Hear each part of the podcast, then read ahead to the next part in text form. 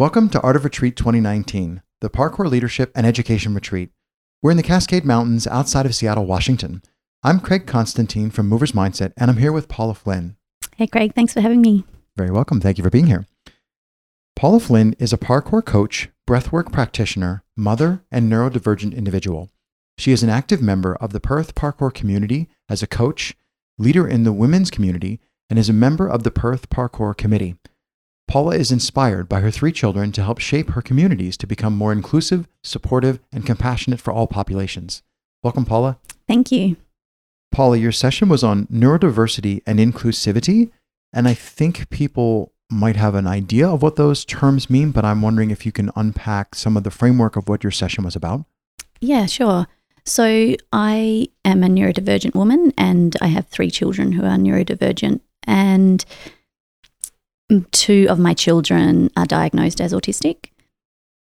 And my youngest is she's neurodivergent. We're not sure yet if she's um, if she's autistic, but uh, when when we learned about this about our children, it really sent me on this um, you know road of personal discovery and learning so much about neurodiversity and our different brains. And I really think that there's a lot of misinformation out there around autism and neurodivergence and people who just think and act differently. Mm-hmm. So I wanted to introduce people to the broader topics of disability and neurodiversity and the neurodiversity paradigm, and then kind of mesh that in with parkour because I really see that there's a lot of a lot of the components and um, uh, parts of parkour that myself and my children are attracted to really benefit us as neurodivergent people.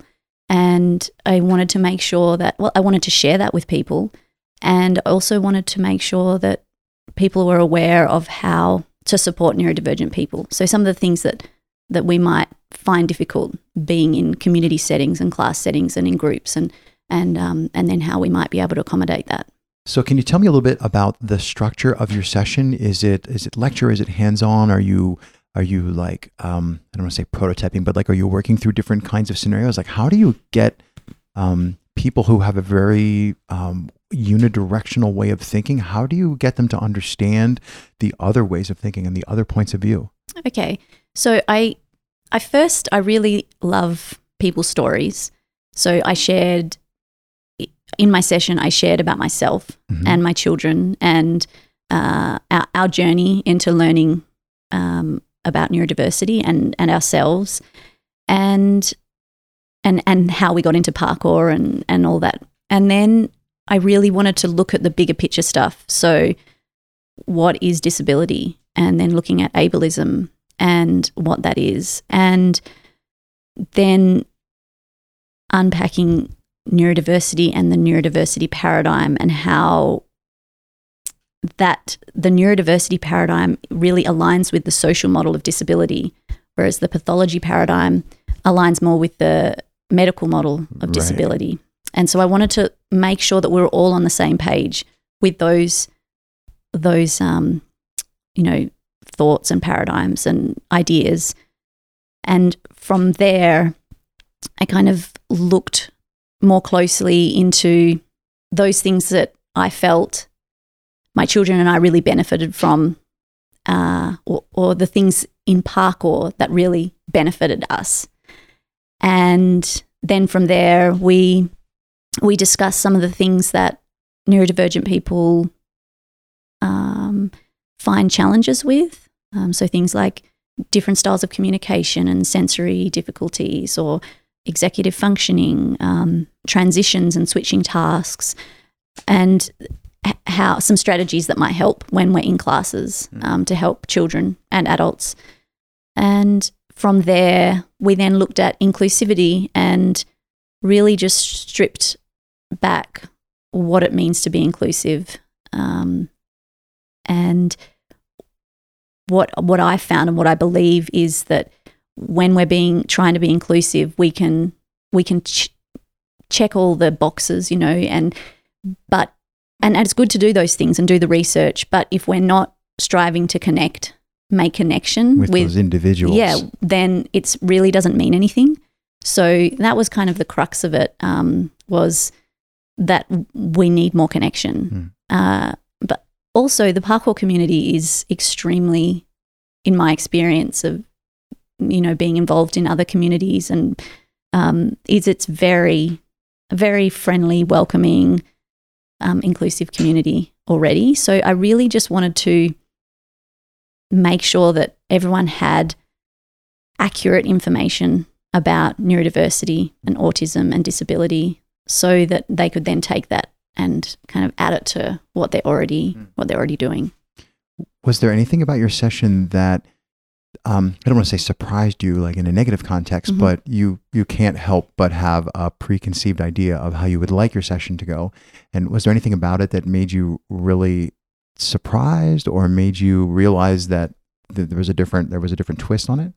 Um, not really. I. It was interesting because, and I, I had an inkling this might happen. That Mhm. there was a lot of, well, not a lot, but there were quite a few aha moments from people in the audience. Mhm. Like, oh my, Mm, that's, me. Like, yeah, that really. Oh, I, I didn't even know that was a thing, and and I really relate to that. And um, so I think uh, I really liked seeing the, um, I guess, the self discovery, and uh, so that was really cool. That was a really cool aspect of it. Yeah.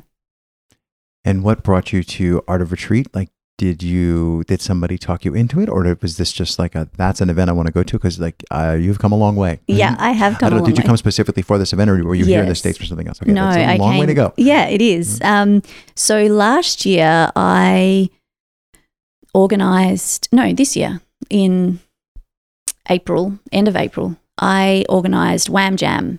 Um, sorry, it was the start of April. Anyway, Wham Jam is the Australian women and non binary uh, parkour gathering. Mhm. And every year it's held in a different capital city. I think this year it was the fourth or fifth. Anyway, I put my hand up to organise it in Perth and we wanted to get an international guest. I got funding and we got funding to bring Brandee Laird out. Ah, Yeah. there's the connection. Okay. Yeah. and then Brandee and I got talking and I mentioned about neurodiversity and we had a great connection and she was like, I don't think that, you know, this isn't something that hasn't been talked about before. I said, do do you think, you know, it's something that people want to hear? Yeah, for sure. So, yeah. so I, I applied and it was accepted. And then I had to fundraise. uh, I'm I'm a single parent with three kids, and we we unschool. We the kids are with me all the time, so I'm I'm limited in what I can, you know, in my finances, I guess. And I did a fundraiser on Facebook, and my friends and family were amazing and raised enough money to get me over here, and it was all covered. So it was incredible. So yeah, I feel really lucky, and it's been it's been really exciting. But I'm I'm still I, I feel like I should be awake at night and, and asleep right uh, like in the day. it's been a week and I still haven't adjusted. I'm only shifted three days. I, I, I can't Yeah. imagine being that far out. yeah, but it's like yes, they're fifty. Home is fifteen hours ahead. So Yeah. yeah, that's rough. Paula, one of the things that we're trying to do with these Spark interviews is to spark discussion and to spark change, if we can, um, among the people who are listening. So, uh, an obvious question is, what is something that you think people might be able to do, either physically or or a mental question they can work through to try and get a new perspective on some of the things you were covering in your session? definitely the way that people look at disability, the the the kind of the story or narrative that we get, uh, the dominant narrative that we get around disability is that it's a problem to be fixed. Mm. Um, it's there's the, there's a medical model. Um, Yeah, a pathological model. Yeah, a model yeah. of what's the pathology that fits th- for this situation? What's the what's the pathology? Yeah. So, uh, and I talked about how if we, to try and be more inclusive, it's really important to try and think, shift our thinking from that medical model that sees the person the disabled person as having abnormalities or deficits, um, as you know, needing to be fixed or cured and, and having no autonomy, like to shifting that the way we think about that to the social model of disability, which looks at the the person who's disabled is disabled by the environment around them.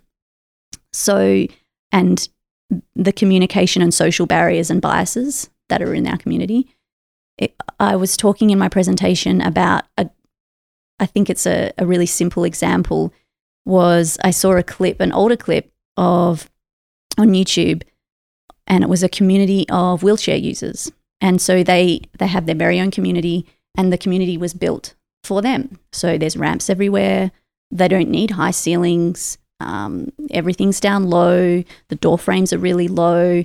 It's built for them. It's built for wheelchair users. And then some able bodied people, people who walk, who don't use wheelchairs, come and live in the community. And they start banging their heads, all the time. They start having to walk around bent over. Um, they start getting really sore backs. They need to start wearing helmets. Um, yeah. And they become disabled by their environment. And right. uh, yeah, where's the pathology in that individual? There isn't yeah, one. That's yeah, the environment that caused yeah, it. Yeah. So I think that's a that's a great way of looking.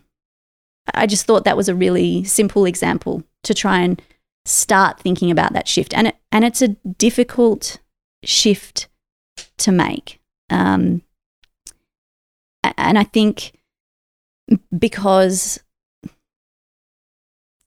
and I think one of the reasons that it's a difficult shift to make is because there's a lot of ableism embedded in our society, which is which is discrimination and prejudice against disabled people, and and it's it manifests in different ways, but it's things like the, the words that we use or the environment uh, that we do or don't create for them. Um, it's it's the exclusion of disabled people. It's not including them in conversations.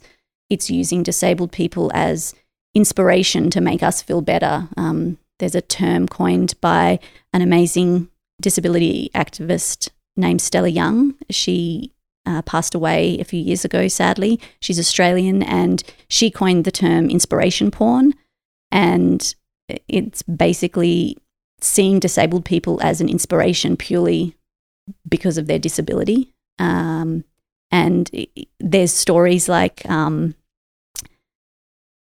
you know, a non disabled person inviting a disabled person to prom and then putting it all over the internet. And so the action itself is not actually inspiration porn, but the way that it's delivered is inspiration porn. You know, mm-hmm. it's another another good example is there was a woman who bought a cake and it said happy birthday on it and it was decorated by a staff member who is autistic and it was decorated quite messily.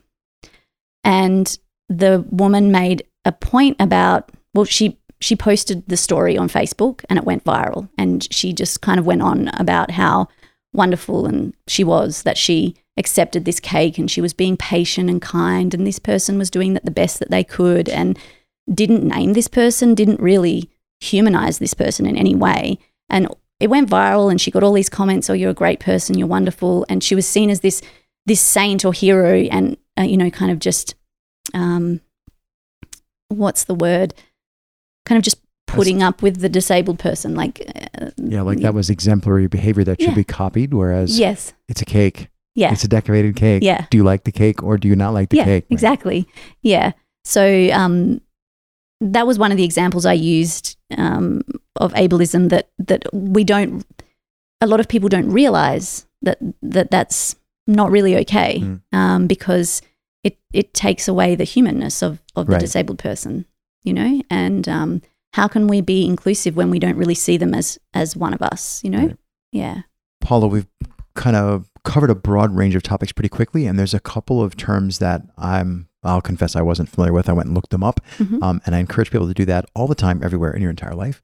Great thing called the internet. Look it up, and I think that the the term neurodiversity is one that maybe we should unpack a little bit. Maybe you could give us a little bit of a tour of. I know that's a not a portmanteau. What do they call it when it's two words joined together? So there's a lot of a lot of um, conceptual information packed in there. So maybe you could open that up a little bit for us. Yeah, sure. So neurodiversity is basically it's just uh, the diversity of human minds. So it's biological fact that all brains are different. There's diversity in our brains. So it, diversity, neurodiversity itself is not not like a concept or anything. It's it's just fact. Um, and some people's brains are similar enough that they behave in ways that are categorized and labeled. So then you have things like uh, autistic brains or bipolar, epilepsy, ADHD. Uh, you know, there's there's a lot of different um, brains out there. yeah. um, so neuro, and then there's neurodivergence. So neurodiversity is the diversity of human brains and minds, and then neurodivergence is when your brain diverges from what society would say is a typical brain.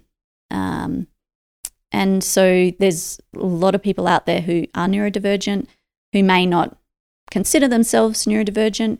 Uh, for myself, I didn't know what it meant until my son was about four, and he, I could see that he was uh, not following a typical like trajectory of of being, you know, not doing what lots of other kids were doing. Right.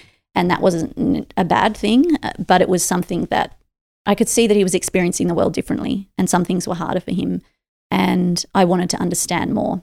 And that's what kind of led us on this path. And I, I met other autistic people and I learned that I had a lot of similar traits to my son. And um, and in in the space of you know a few years my two older sons were diagnosed their father was diagnosed and i was diagnosed not not as autistic but as having a, a few different you know sensory processing difficulties and social anxiety and so i it was the self discovery was amazing and really wonderful actually um, I didn't realize that the way that I thought and acted was different. yeah, there's a classic problem called the problem of the other mind. Yeah. Like, how do you actually know, first of all, that there's other minds out there? Go Yeah. think about That's a, a really fun psychology or philosophy problem.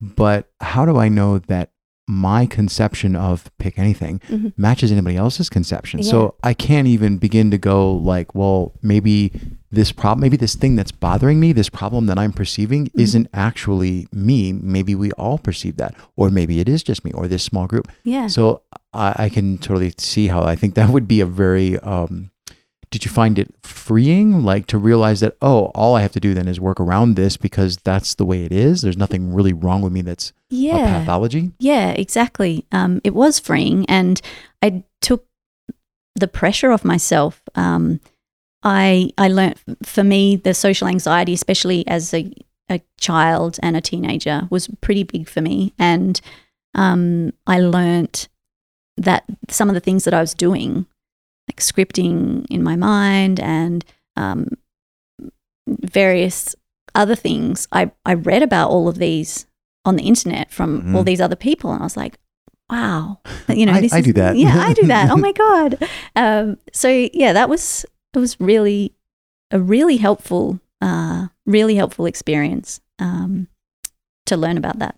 And then there's the neurodiversity paradigm, which is a perspective on neurodiversity that sees it as a natural and valued part of human diversity.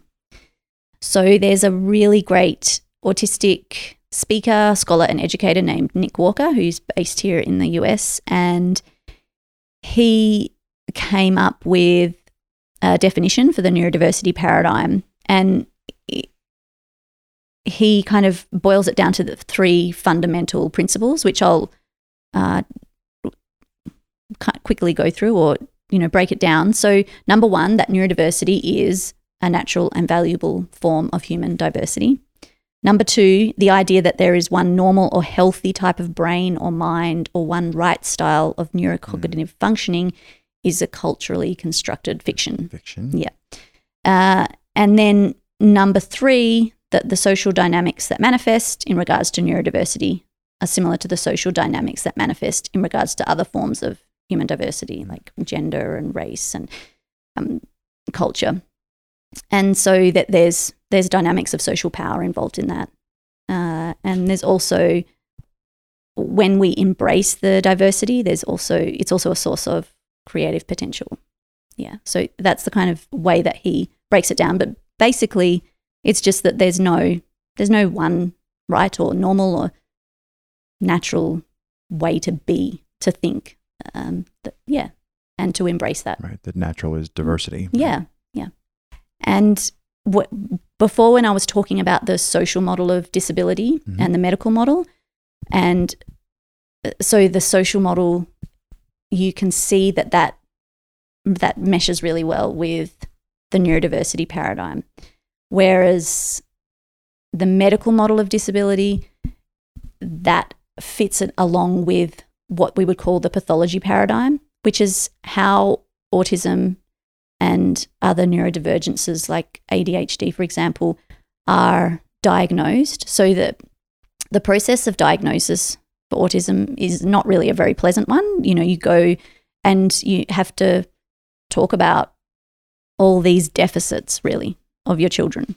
You know, um, and if you're going through the processes process as an adult, it's like you have to think about all these things that are wrong with you because that's how it's diagnosed as all these things that are wrong or not normal. Mhm. So it's not a really a very nice process. And it would be great if it was more of, hey, this is your your brain is wired like this and this is how you think and that's not a bad thing but sometimes it makes it hard for you to function in this society uh, and and this is what it is but instead it's pathologized and and there's you know people have said to me when they find out my children are autistic oh i'm i'm so sorry Right. and i'm like why you know why are you sorry Finish that train of thought. Yeah. Sorry for what? Yeah. What did you do that you have regret? yeah and and it's there's some really upsetting stuff out there you know of people trying to push to cure autism and there's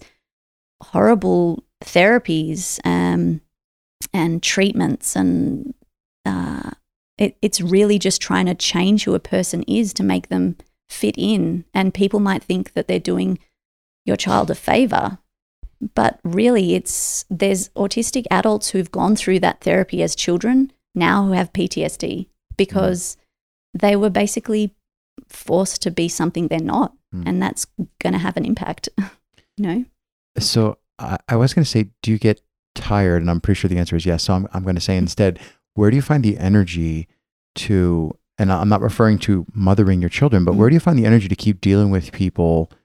It, to like, all I get is waves of people coming at me with this same, like the so, it's like a social onslaught. And where do you get the energy to just like not grin and bear it, but to Mhm. actually proactively try to correct people or try to at least show them a different point of view? Like, where, where do you get that energy from? Well, I surround myself with uh, other people who believe in the neurodiversity paradigm and and celebrate diversity, and that helps. And I've been lucky enough to, when I I learnt about all this and started looking into autism and neurodiversity, that I met some wonderful autistic adults who had autistic children who who work. I mean, they work tirelessly and they're doing it for for their children and for other autistic kids and um, people who aren't typical. So I guess they inspire me and they do a lot more than I do. Hmm. Um, so I think surrounding yourself with with the people that that are your people and that, that get it definitely definitely helps. Yeah. It also sounds like, from what you were describing earlier and what I've read, that parkour somehow also scratches the itch for the social interaction in a group that would be, I guess, predisposed to not quite be so pathological. Yeah. Um, so, what is it about? I mean, I can say, what are your feelings when you practice parkour? But we all know the answer to that question because we all have the same ones. But I'm wondering, um, how um, how do you like?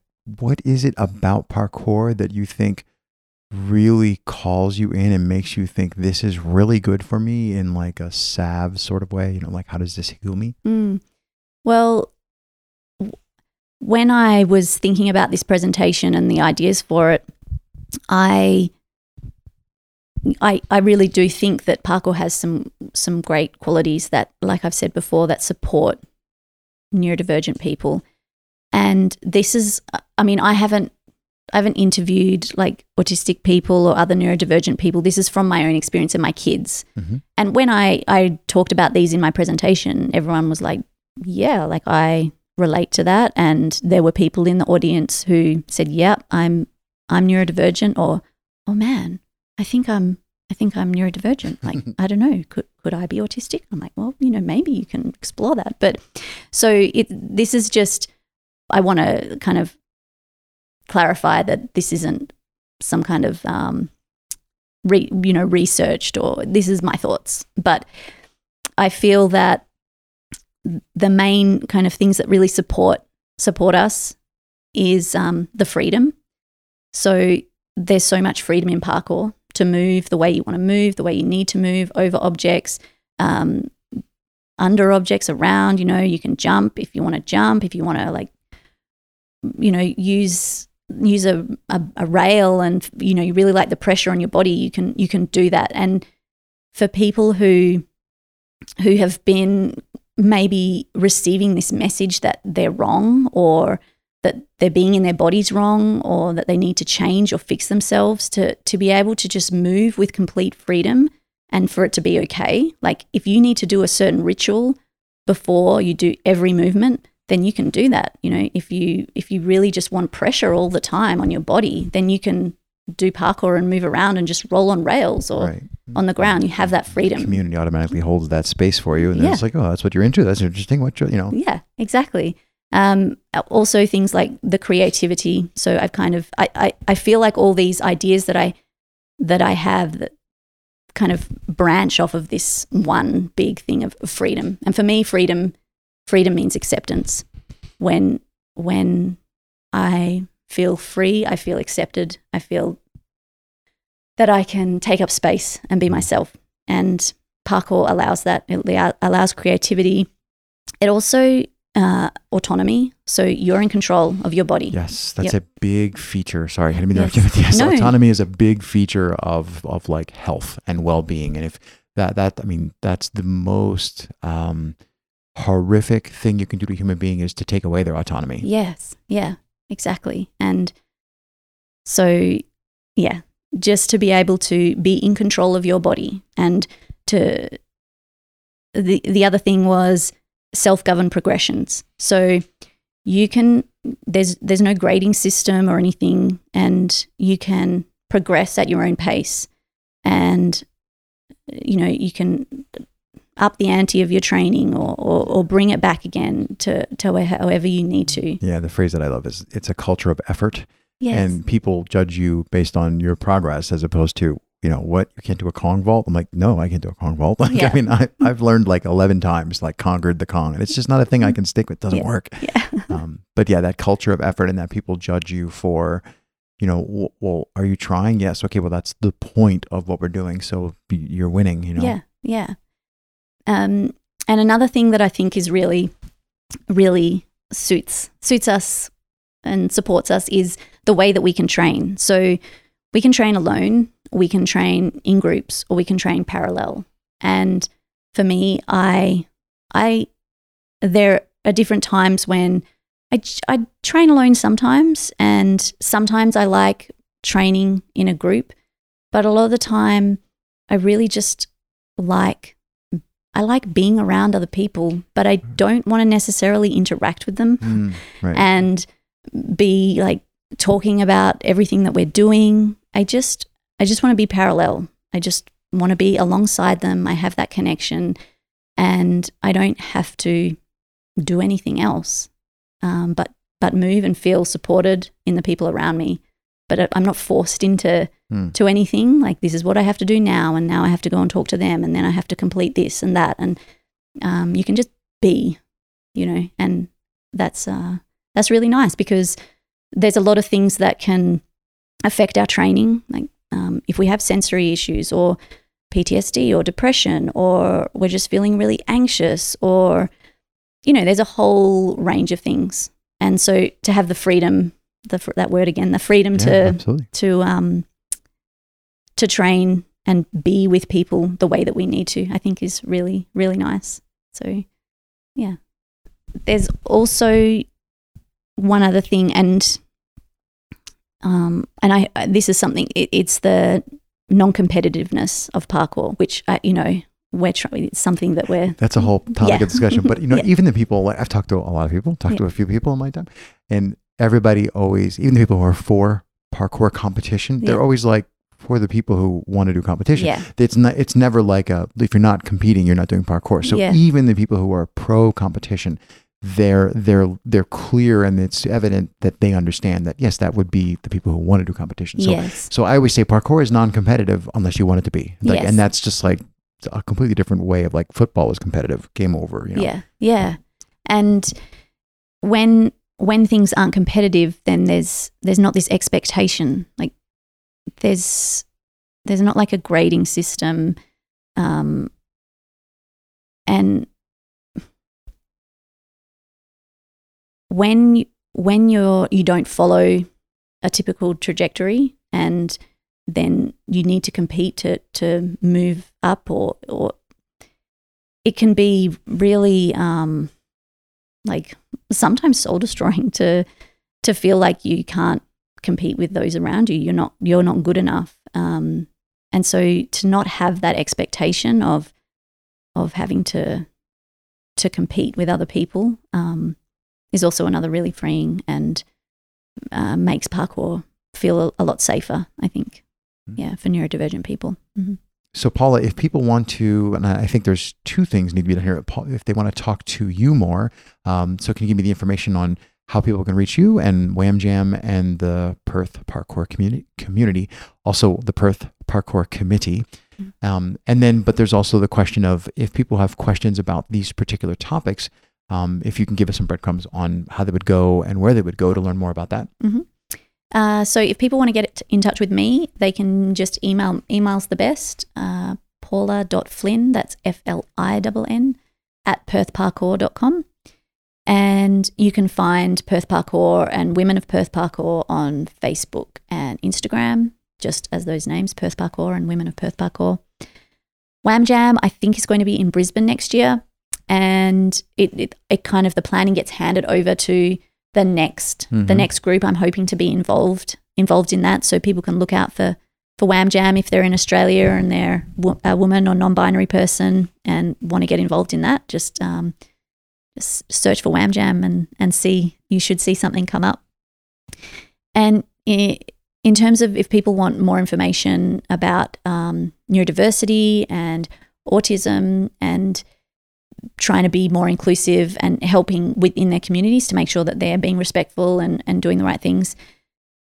Uh, I can definitely help. People can direct questions to me. Uh, there's also uh, an amazing, amazing community, uh, autistic community of autistic adults who whose job it is, you know, that that go around and, and educate people, and and they also, you know, uh, do a lot of free labor on on the internet through Facebook groups, and um, they work, you know, really hard. And I think I think it would be great if people, you know, saw saw these as um, really valuable investment in their in their money and time to invest in actually autistic and neurodivergent people and talk to them and say, hey, how can I make my community more inclusive for you guys? And and and you'll be able to. And I covered this a little bit in my talk.